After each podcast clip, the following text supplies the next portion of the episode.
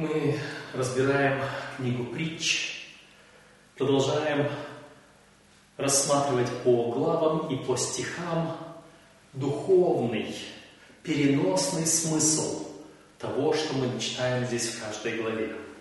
Сегодня вместе с одиннадцатым уроком э, субботней школы нам предлагается рассмотреть главы 28 и 29. 28 глава. 28 глава книги притч. Нечестивый бежит, когда никто не гонится за ним, а праведник смел, как лев. Помним, что у нас идет продолжение темы. Помним, что у нас здесь э, с 25, с 25 главы и по 29 вот эти главы это отдельная книга, отдельная часть в притчах. Это те притчи Соломона, которые были собраны мужами Езекии, царя Иудейского. Но и они, как мы увидели в прошлый раз, эм, они продолжают основную мысль всей книги притч. Основная мысль книги притч – это Господь говорит своему Сыну, а Сыном Божьим является либо каждый из нас индивидуально, либо э, народ Божий – мы знаем, есть один интересный текст, и я хотел бы его сейчас найти. Он, э, этот текст, э,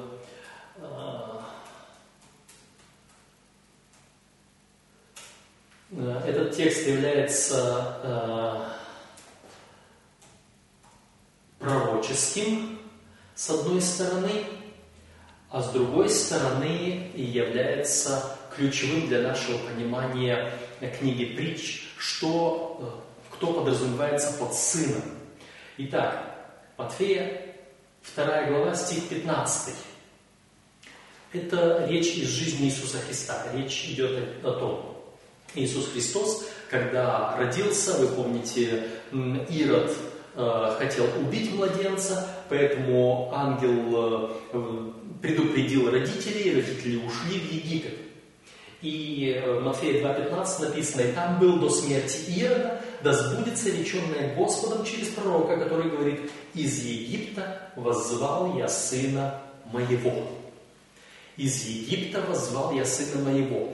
И Матфей здесь применяет это высказывание к Иисусу Христу.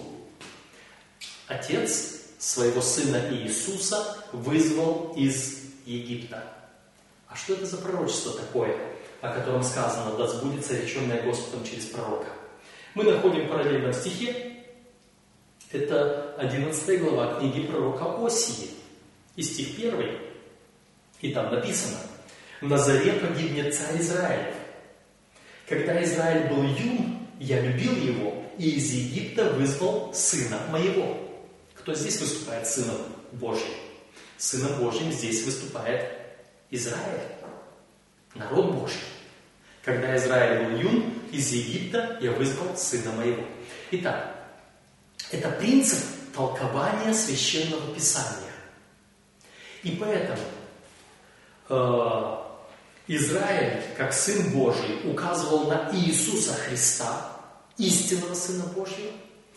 А в притчах, когда Соломон из самого начала обращается «сын мой», и он как бы эти все притчи, наставления дает сыну своему, он дает не только своему личному сыну, рожденному от а, жены Соломона, сыну Соломона.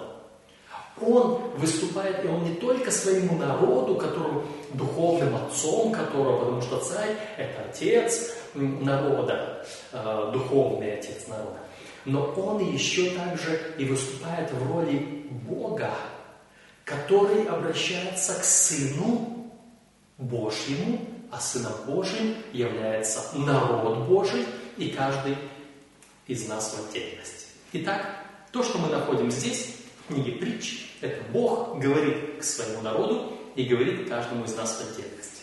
Читаем еще раз. Нечестивый бежит, когда никто не гонится за ним а праведник смел, как лев. Это относится и к народу Божьему, Это относится и к Церкви Божьей, это и относится к каждому человеку в отдельности. Кто такой нечестивый? И куда он бежит? В данном случае бежит, когда никто за ним не гонится, это значит убегает. Убегает куда-то от кого-то.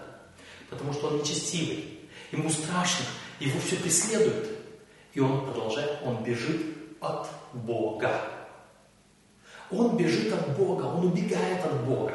Иона убегал от Бога. Скажите, кто за Ионой гнался? Бог за Ионой гнался?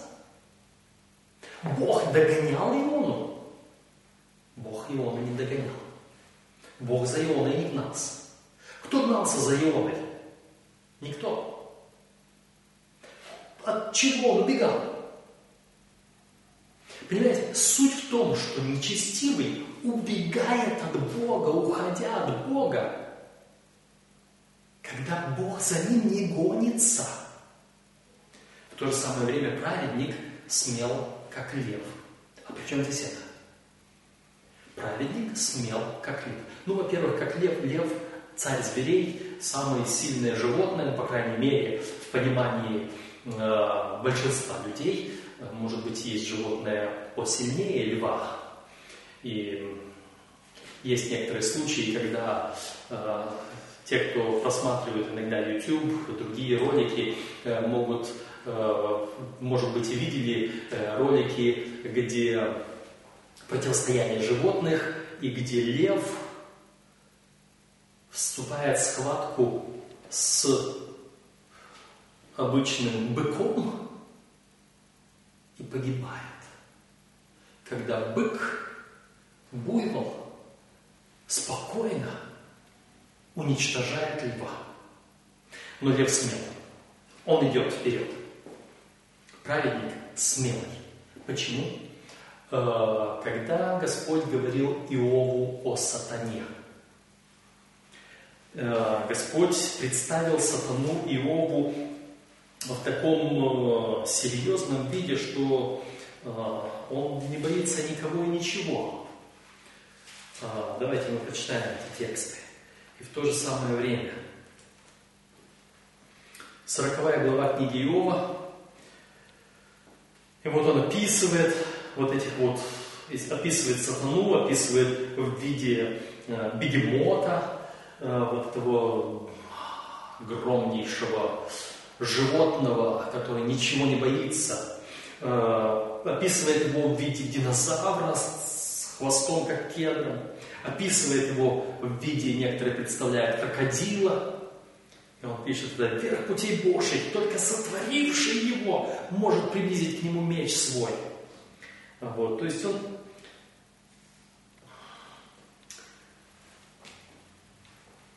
Сорок первая глава с первого стиха. «Надежда тщетна, не упадешь ли от одного взгляда его?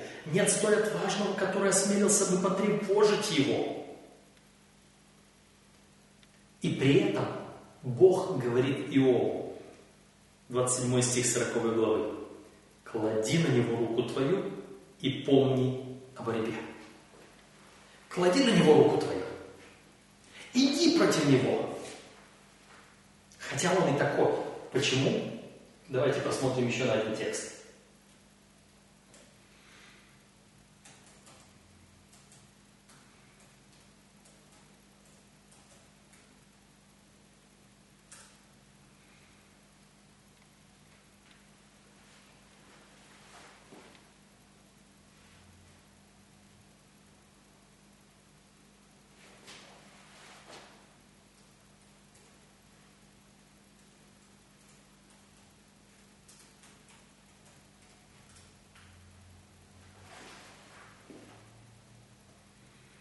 Итак, здесь прекрасный стих. 1 Петра 5 глава, 8-9 стихи. «Трезвитесь и бодрствуйте, потому что противник ваш дьявол входит, как рыкающий лев, ища поглотить его. Кого поглотить? Противостойте ему твердой верой, зная, что такие страдания случаются с братьями вашими в мире. Хотя противник, дьявол, ходит как рыкающий лев, но вы можете противостоять ему твердой верой. Или же э, другой текст.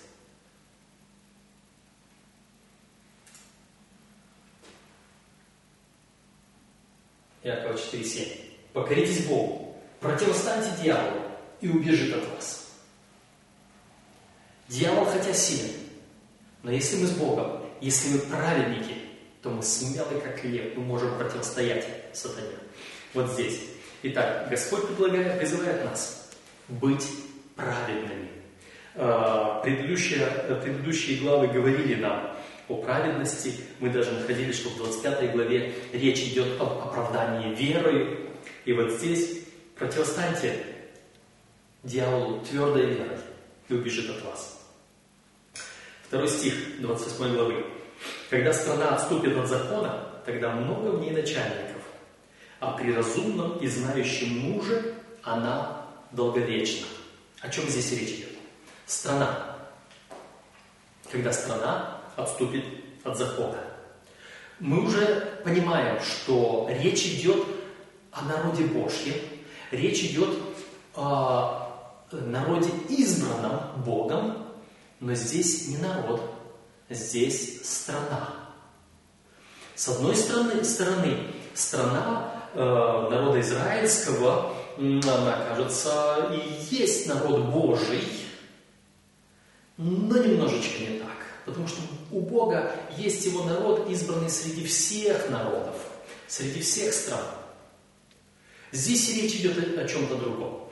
Когда не в целом вся церковь, а какая-то часть отступит от закона, тогда много в ней начальников.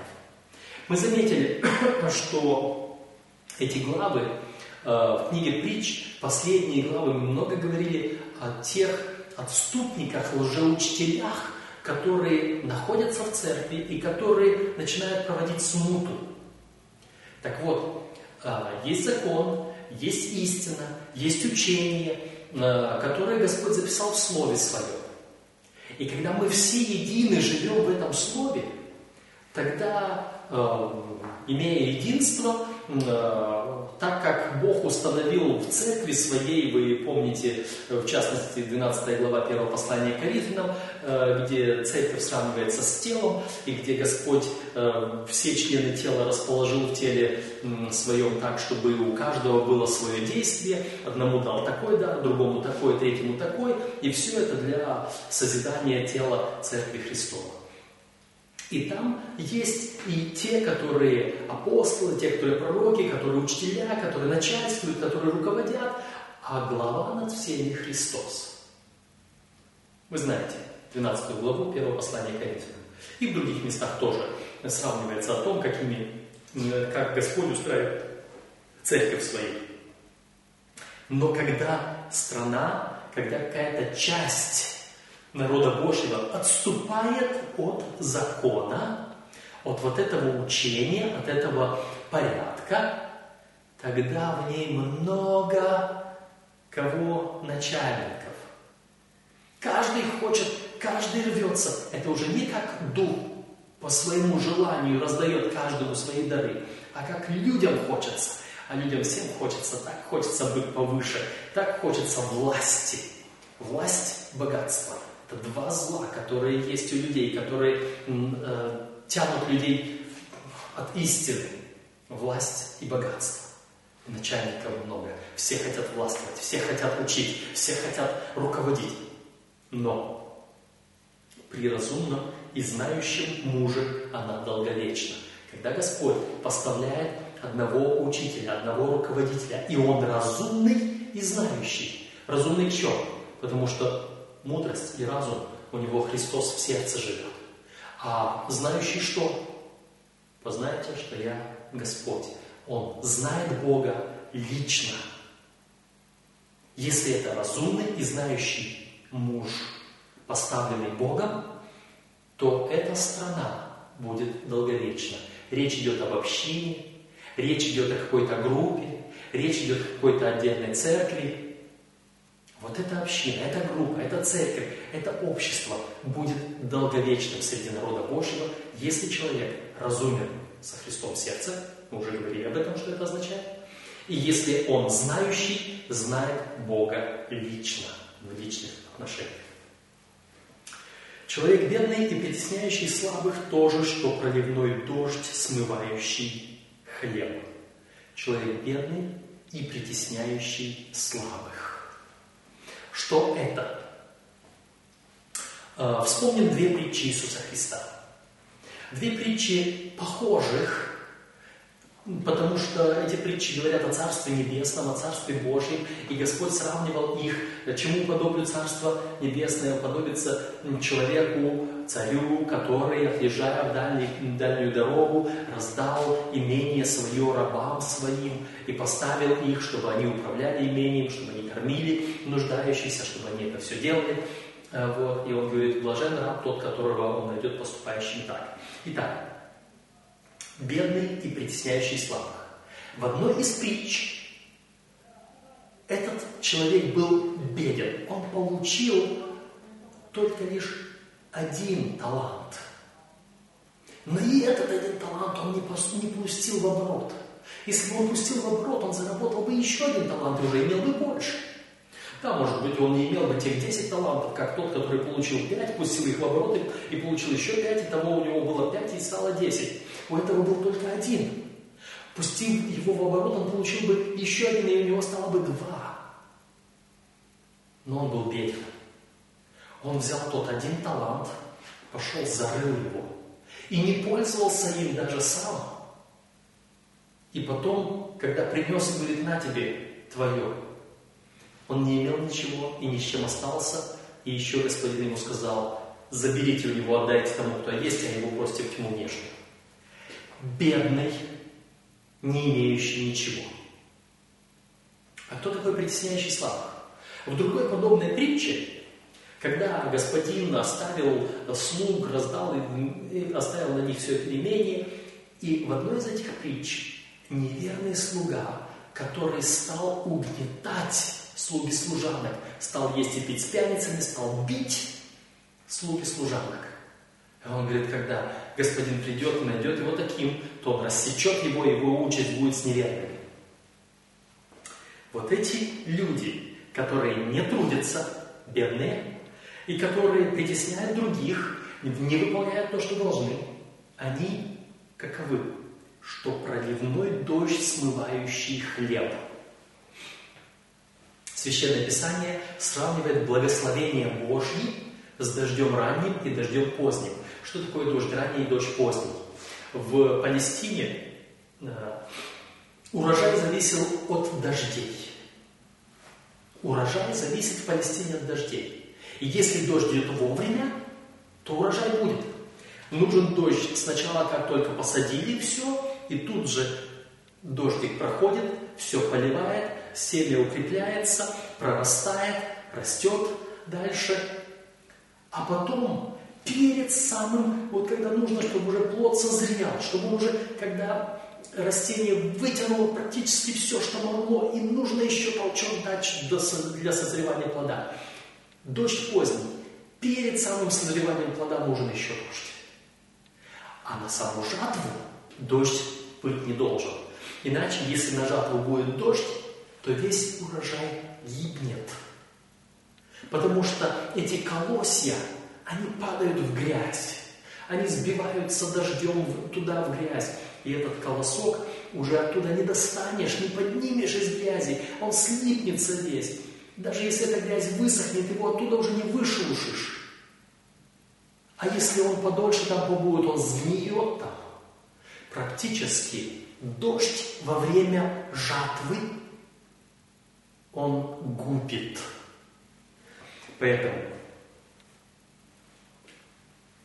проливной дождь, смывающий хлеб. Это дождь не вовремя. Это дождь не вовремя, который уже не благословение, а проклятие.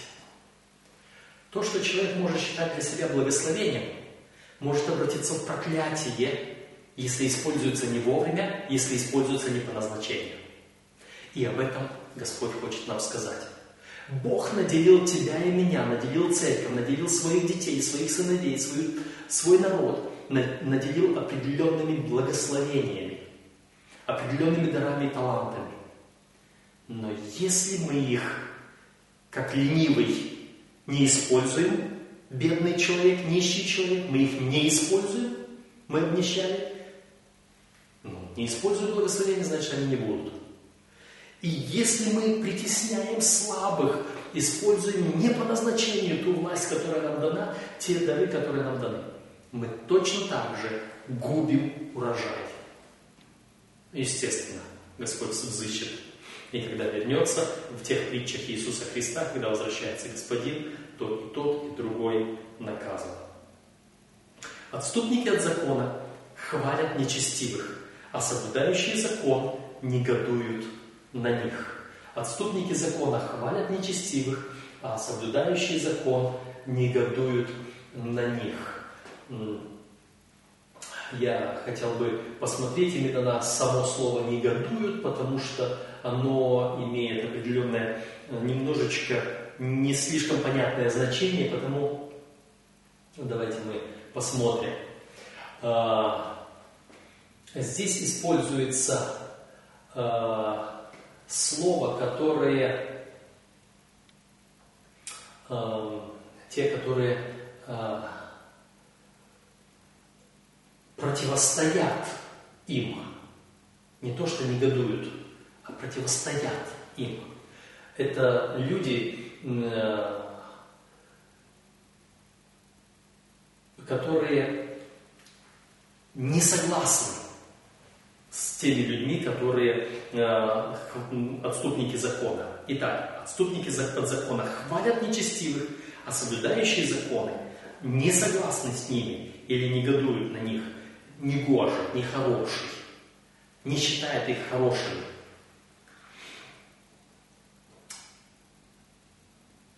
Потому соблюдение закона. Мы уже говорили о том, что притча говорит о Новом Завете, когда закон в сердце человека. Закон – это Иисус Христос, который находится в сердце. Когда Христос в сердце, тогда я, естественно, буду соблюдать этот закон. Первое это послание филиппийцам, вторая глава, 12 э, по 14 стихи говорит, что э, Бог производит в нас желание действий, не мы сами. Поэтому соблюдение закона это естественно у верующего человека, у истинно верующего, у мудрого человека, у праведника. А тот, который отступник от закона, как апостол Иоанн в первом послании, 3 главе, 6 9 стихи говорит, а кто согрешает, тот не видел его и не познал его. Отступник от закона – это тот, который отступил от Бога в первую очередь.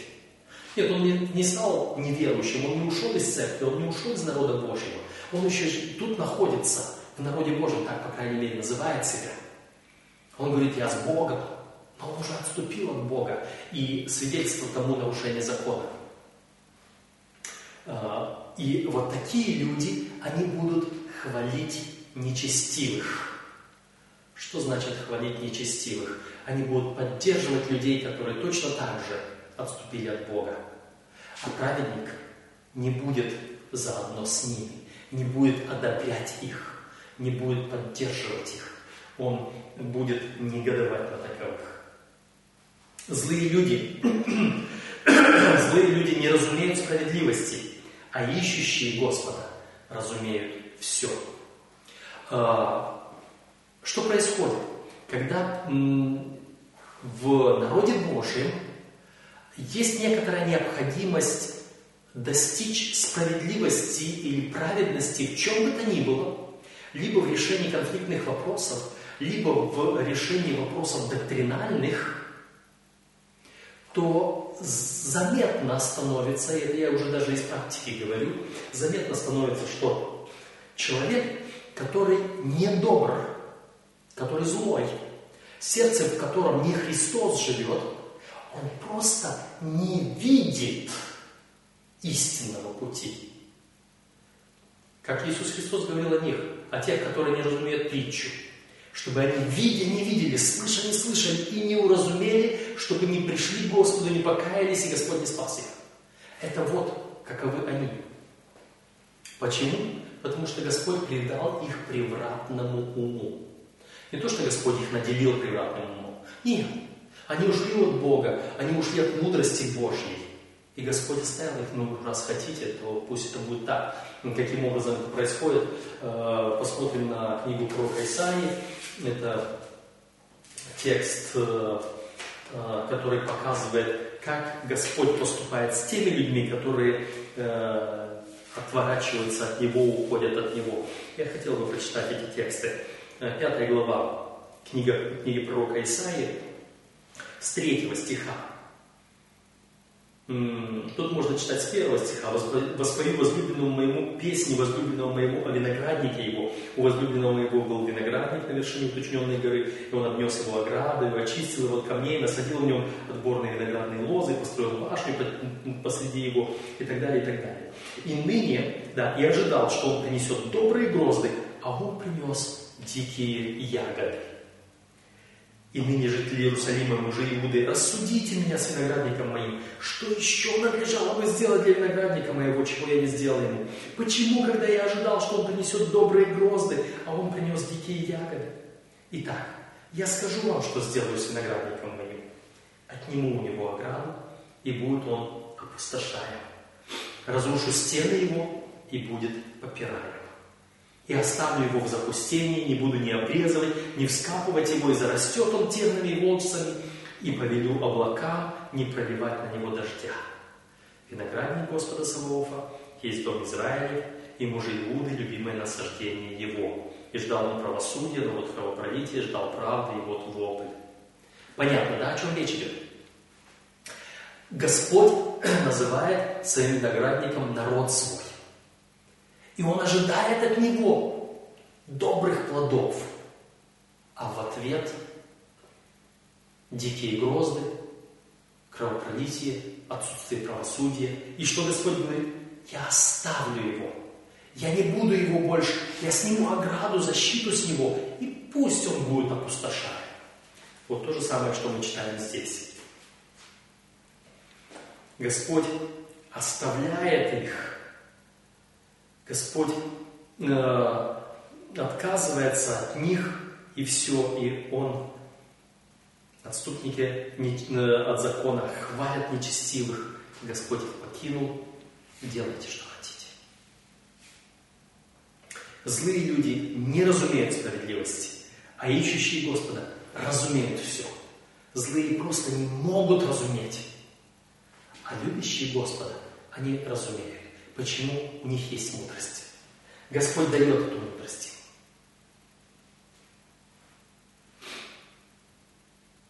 Лучше бедный, шестой стих, ходящий в своей непорочности, нежели тот, кто извращает пути свои, хотя он и богат. Лучше бедный, ходящий в непорочности. Кто такой бедный и кто такой богатый? Если мы говорим о церкви, церковь бедная. В чем она будет бедной? Количестве людей это небольшая маленькая церквушка, маленькая общинка, но ходящая в непорочности, нежели богатый, но извращает пути свои.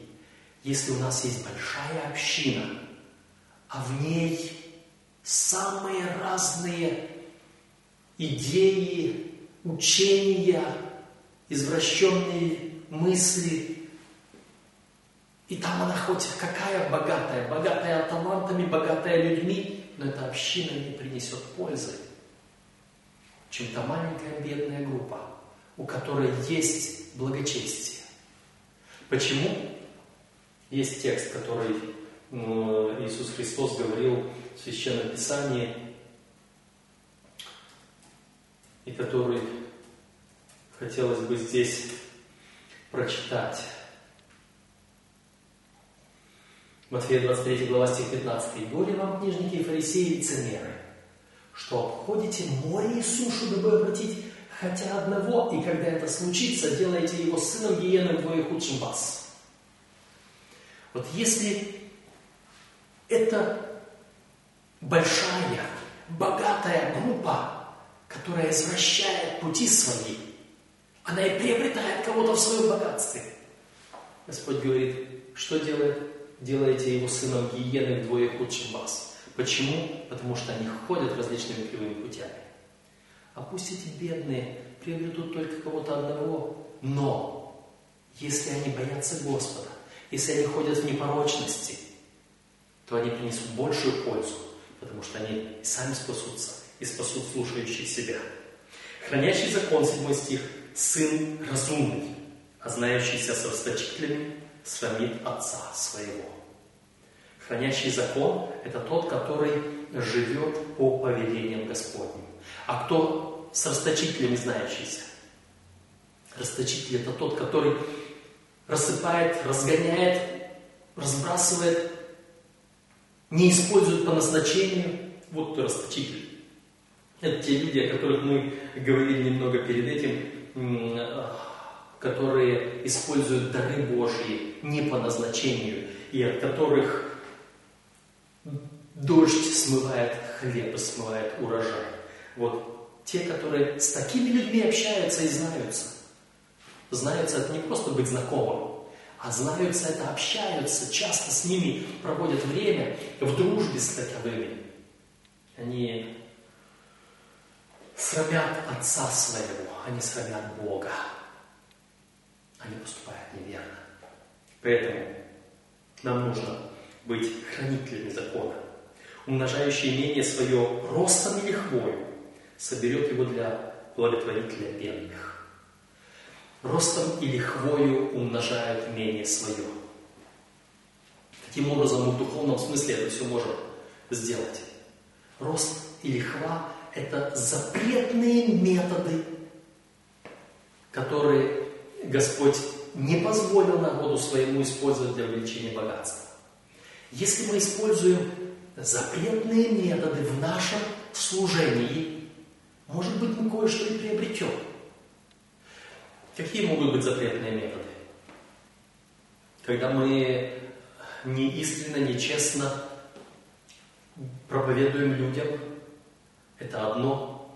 А, в духе пророчества есть э, предостережение, предупреждение, чтобы мы не использовали, скажем, а, нечестных методов финансирования, скажем, а, в одно время были популярны лотереи и другие методы для финансирования каких-то проектов. Дух пророчества предупреждает, не пользуйтесь этими нечестными методами, они не принесут вам благословения. Любые методы, которые могут прийти вам на мысль в любом вашем служении, если они нечестны, если они не по Писанию, это лихва. Они не принесут вам пользы. Умножающий имение свое ростом лихвою соберет его для благотворителя бедных, для того, который помогает бедным, а бедные непорочные. Девятый стих. «Кто отклоняет ухо свое от слушания закона, того и молитва мерзость». Если я не желаю жить и быть послушным закону Божьему, а в то же самое время желаю для себя что-то приобрести, тогда и моя молитва мерзость. Господь не услышит. А, псалмопевец Давид говорит, если бы я знал а, беззаконие в сердце моем, то не услышал бы меня Господь если я отклоняю ухо от слушания закона. Совращающий праведных на путь зла сам упадет в свою яму, а непорочные наследуют добро. Есть люди в церкви, которые только теми занимаются, что людей пытаются увести во зло. Они упадут в ту же самую яму. Почему? Потому что и тот, и другой погибнет. Слепой ведет слепого. Не скоро э, Господь наказывает нечестивых, потому и умножается э, нечестие на земле. Но, тем не менее, Господь нечестивых накажет. Асав в 72 псалме говорил, э, вначале чуть было не пошатнулись ноги мои, когда я увидел благоденствие нечестивых, доколе не вошел я в святилище и не увидел конец их.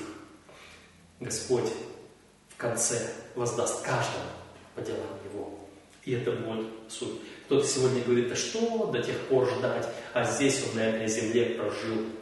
Притча о богаче и Лазаре.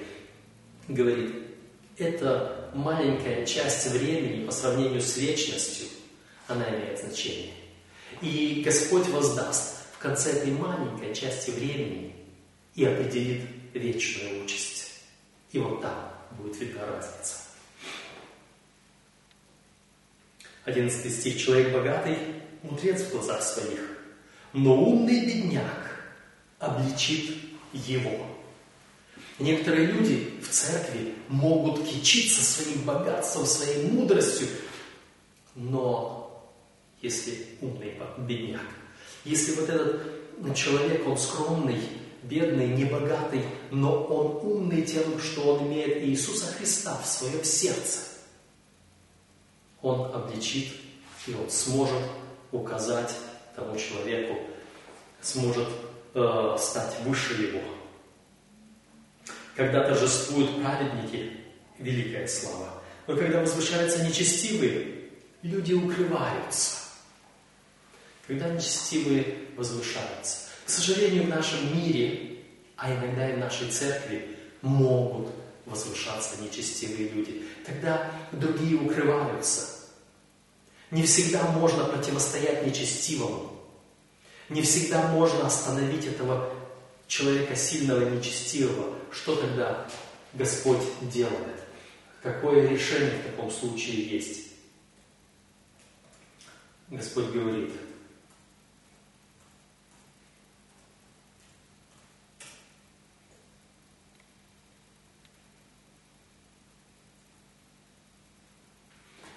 Езекииля 9 глава стих 4. «И сказал ему Господь, пройти посреди города, посреди Иерусалима, и на челах людей скорбящих, воздыхающих о всех мерзостях, совершающихся среди него, сделай знак».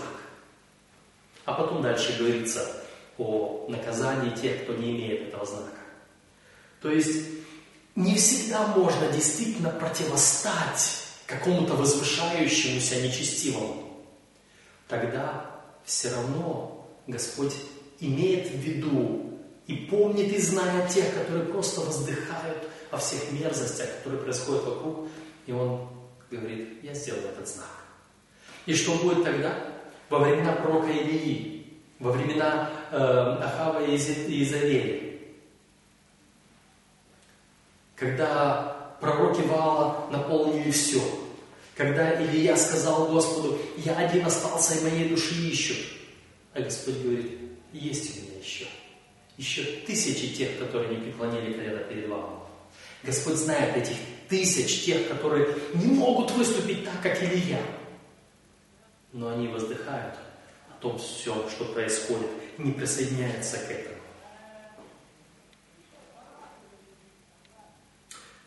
13 стих скрывающий свои преступления, не будет иметь успеха. А кто сознается и оставляет их, тот помилован будет.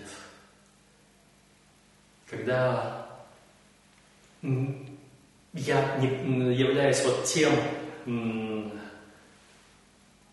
11 стих, человек богатый, мудрец в глазах своих, но умный бедняк обличит его. Когда я являюсь тем, которого Господь через этого умного бедняка обличает – когда я являюсь тем, которого э, э, тем, что сейчас я нечестивый, но будучи облеченный, если я при этом раскаиваюсь, мы все грешники. Мы все обличаемы Богом так или иначе. Мы все нуждаемся в том, чтобы э, Господь так или иначе нас направлял, исправлял. Никто из нас не является без порока. Кто из вас без греха? Первый брось камень, говорил Иисус Христос. Но скрывающий свои преступления не будет иметь успеха. Кто сознается и оставляет их, тот будет помилован. Господь желает, как сказано, Господь желает, чтобы никто не погиб, но чтобы все пришли к покаянию. Сегодня когда мы смотрим вокруг нас, э, э, слышим о каких-либо, как мы читали, мерзостях, происходящих вокруг нас, то очень многие люди пытаются обвинять и осуждать других. Мы об этом уже говорили в прошлых главах. Есть много тех, которые осуждают и обвиняют. И кто-то хочет сказать, что вот теперь нужно, вот если ты э, что-то сделал, ты должен сейчас перед всеми свои преступления осознать. раскаяться, оставить их. Это не означает, что я должен это сделать перед всеми. Скрывающие свои преступления не обязательно от людей, от Бога. Самое главное, чтобы я перед Богом раскаивался. Потому что очень многие скрывают, пытаются скрыть свои преступления перед Богом, не думая, что Бог все это видит и слышит. Скрывающие свои преступления не будут иметь успеха перед Богом. Перед людьми они могут иметь успех. Перед людьми они могут скрыть свои преступления, но перед Богом никогда. Но кто осознается, оставит их, тот будет помилован. Кем? Людьми? Не обязательно. Это не к людям относится. Люди могут не помиловать того, который раскаялся и оставил свои э, прошлые грехи и преступления. А вот Бог помилует. Потому что Бог желает, чтобы все покаялись и пришли, все эм, изменились, все пришли к покаянию. Это Господь желает. Все покаялись, пришли к спасению. Я думаю о одном случае, когда однажды случилась некоторая несправедливость церкви. Вот этот человек, он с ним поступили несправедливо вот эти люди. Это были люди-служители, от которых ожидалась справедливость. Они поступили с ним несправедливо. Я вспоминаю, я не буду сейчас говорить об именах, о деталях, но в тот самый момент, когда это произошло, произошло на виду у многих людей, и э, многие члены церкви обсуждали то, что произошло. Потом оно уже немножко по поутихло. И вот приезжают в эту местность друзья и даже родственники пострадавшего. Я встречаюсь с ними и думаю, вот сейчас опять. Непременно разговор опять сведется на вот эту несправедливость между вот этими людьми, которые вот эти служители Божьи, которые должны были поступить справедливо с этим человеком, а они не поступили с ним справедливо, опять начнут говорить, опять начнут перемывать косточки одному другому. И да, действительно, вот эти люди подходят, поздоровались со мной, пообщались и очень быстро переводят тему. А вот, вот, вот, а что произошло? И в этот момент я обращаюсь к Господу и прошу, Господи, ну не хочу я перемывать косточки людям, не хочу э, обсуждать вот эти вот проблемы между людьми. Что делать? И Господь дает мне мысль. Господь говорит мне, а я этим людям. Я говорю, вы знаете, назовем вот этого человека Петром, а вот этого вот Иваном. Иван поступил несправедливо с Петром. Я говорю этим друзьям и родственникам Петра, я говорю, знаете, давайте мы не будем пытаться судить, что произошло между этими людьми. Давайте попытаемся посмотреть на всю эту картину сверху со стороны Бога. А Бог смотрит на Петра, смотрит на него и говорит, ну, он уже более-менее совершенен, более-менее такой христианин, все, все, все, вот только у него тут вот такая маленькая шероховатость есть, вот уже все вроде бы гладкое, а тут зазубрина такая. И эту зазубрину, как я ее не шлифовал, как я ее не пытался выровнять, ну, ничего не получается. Единственное, как эту зазубрину можно убрать, нужно ее рубануть как следует чем-то сильным. Она отлетит, а потом все остальное подшлифуется.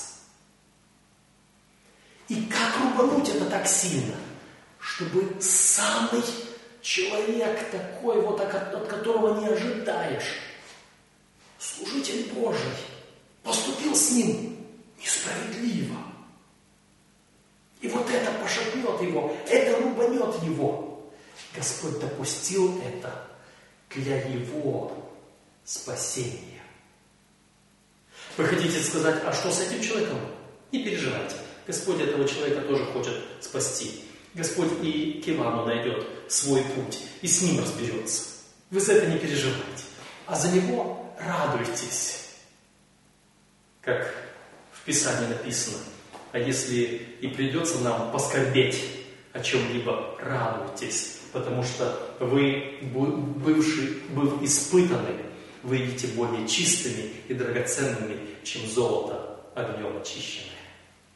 Поэтому когда случается нечто подобное, давайте мы не будем смотреть друг на друга, мы будем смотреть на Бога. Скрывающие свои преступления не будут иметь успеха, а кто сознается и оставляет их, тот будет помилован, помилован Богом. Бог это делает для каждого из нас. И блажен человек, который всегда пребывает в благоговении, а кто ожесточает сердце свое, тот попадет в беду. Это 14 стих. То есть, если я оказался в таком положении, Господь меня шлифует, Господь меня очищает, и если я это воспринимаю без благоговения, если я ожесточаюсь при этом, если вот этот вот Петр, если он ожесточится от того, что произошло, то он попадет в беду. В беду не в взаимоотношениях людей, не это беда. Беда, когда он с Богом попадает в не те отношения, ожесточаясь против Бога. Поэтому блажен человек, который всегда пребывает в благоговении, даже тогда, когда страдает. 15 стих. «Как рыкающий лев и голодный медведь, так нечестивый властелин над бедным народом». Да, бывает. Бывает, что вот такие вот Иваны, которые угнетают Петров в нашей иллюстрации. Бывает. И это, как рыкающий лев и голодный медведь, так нечестивый властелин над бедным народом. Неразумный правитель много делает притеснений, а ненавидящий корысть продолжит дни. Будьте ненавидящими корысть. Не себе каждый старайся, но каждый и о других заботится, говорит апостол Павел. Не о себе только каждый заботится, но каждый и о других.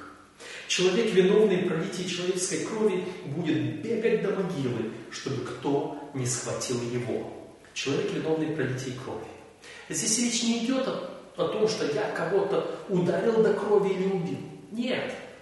Мы говорили раньше о том, что такое кровь, что такое вина человека. Езекииль говорит, Сын человеческий, я поставил тебя стражем дому Израилю. Если ты будешь предупреждать, то они либо спасутся, либо погибнут, но ты спас душу твою. А если ты не предупреждал, то кровь его взыщет руки твоей. Вот она, пролитие крови. Да если я не предупреждаю человека, и он гибнет, тогда я проливаю его кровь. Человек, виновный в пролитии человеческой крови, будет бегать до могилы, чтобы кто не схватил его. Вспоминаем, самый первый стих здесь. Нечестивый бежит, когда никто не гонится за ним, а праведник смел, как лев. Если он праведник, он смел, он с дерзновением приходит к Господу. А если он нечестивый, он убегает, как если бы за ним кто гнался. И он будет бегать до самой могилы. А знаете, как по-еврейски это звучит? До самого ада. Потому что, давайте посмотрим, 29, 17. Какое здесь еврейское слово стоит? 29, 17.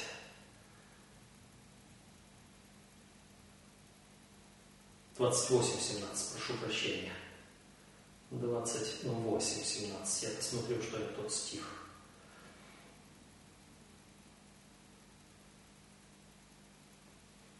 Нет, здесь не до самой могилы, не до самого ада. Здесь идет до самой бездны, до, до смерти. А, я думал, что он будет сейчас вот до, до ада, что здесь вот Гадис, могила. Но все равно он убегает. Кто ходит непорочно, тот будет невредим, а ходящий кривыми путями упадет на одном из них. Если кто ходит кривыми путями, и мы об этих кривых путях говорим, и этот убегающий кривыми путями убегает. И тот богатый человек, лучше бедный, ходящий в своей непорочности в шестом стихе было, нежели тот, кто извращает пути свои, хотя и богат. Вот это все. И точно так же, кто ходит непорочно, тот будет невредим, а ходящий кривыми путями упадет на одном из этих путей.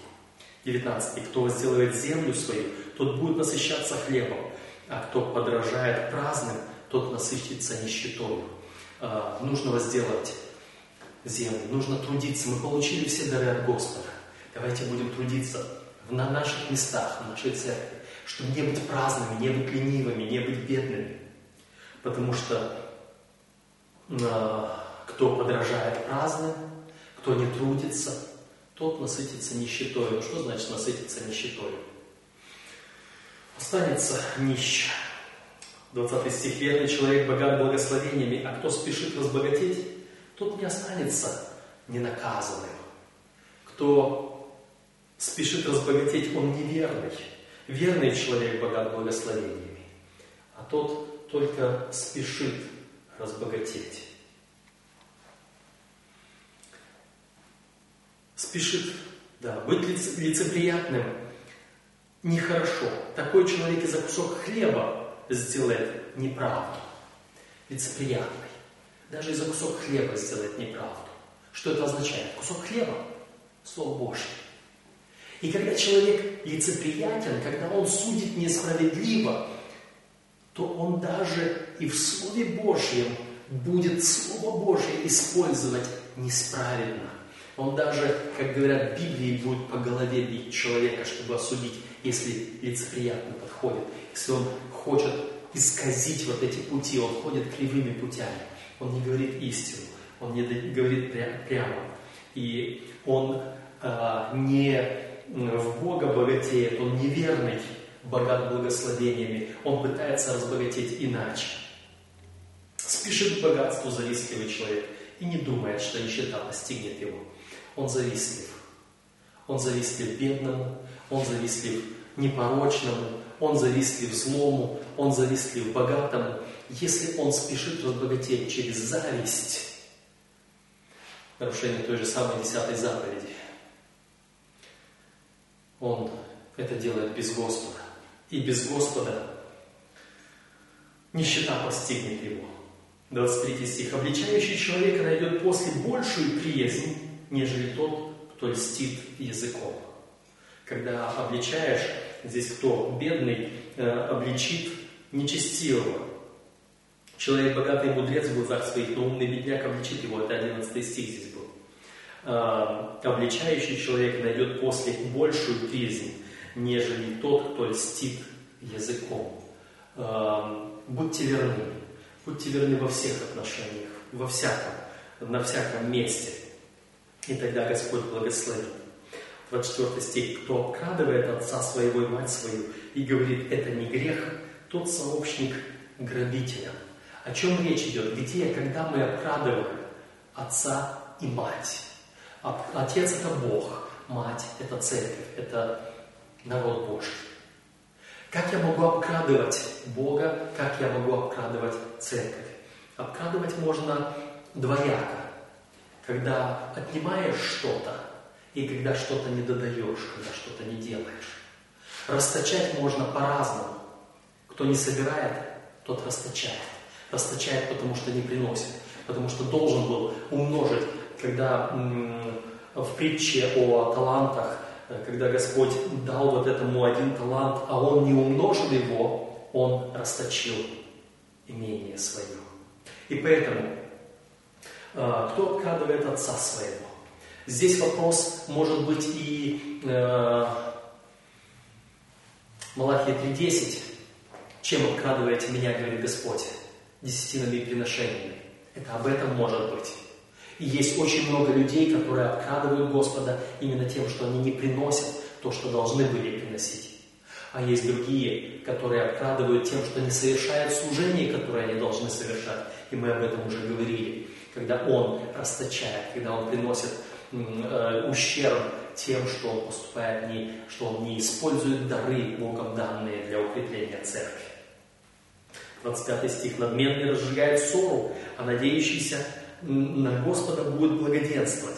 Кто такой надменный? это вот как раз те, э, которые вот здесь это и 16 стих «Неразумный правитель много делает притеснений». Это и э, вот эти во втором стихе этой главы, э, когда страна вступит в закон, когда много в ней начальников. То есть тот, который надмевается, тот, который э, возвышает себя перед всеми. Вот этот расширяет ссору. Почему? Потому что, во-первых, он не с Господом, во-вторых, против него он, э, надмеваясь над другими, гордясь над ними, возвышаясь над ними, он противопоставляет себя им. И это уже ссора. Он разжигает ее, он вносит вот этот разлад, он вносит этот раскол. А надеющийся на Господа будет благоденствовать. Э, молитва Иисуса Христа, 17 глава Евангелия от Иоанна, да будут все едино.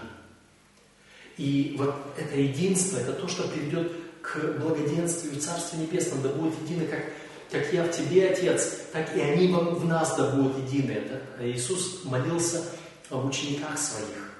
И если мы будем едины с Богом, то мы будем в вечности с Ним. Это будет то благоденствие. 26 стих. Кто надеется на себя, тот глуп, а кто ходит в мудрости, тот будет цел. Кто ходит в мудрости, кто ходит во Христе, или кто находится на себе, надеется на себя. Мы уже говорили э, об этом в разборе нашего урока. Первая заповедь. Да не будет у тебя других богов. Э, заповедь либо Господь на первом месте, я надеюсь на Господа, либо я надеюсь на себя. И тогда я нарушу первую заповедь. И все. Дающий нищему не обеднеет, а кто закрывает глаза свои от него, на том много проклятий.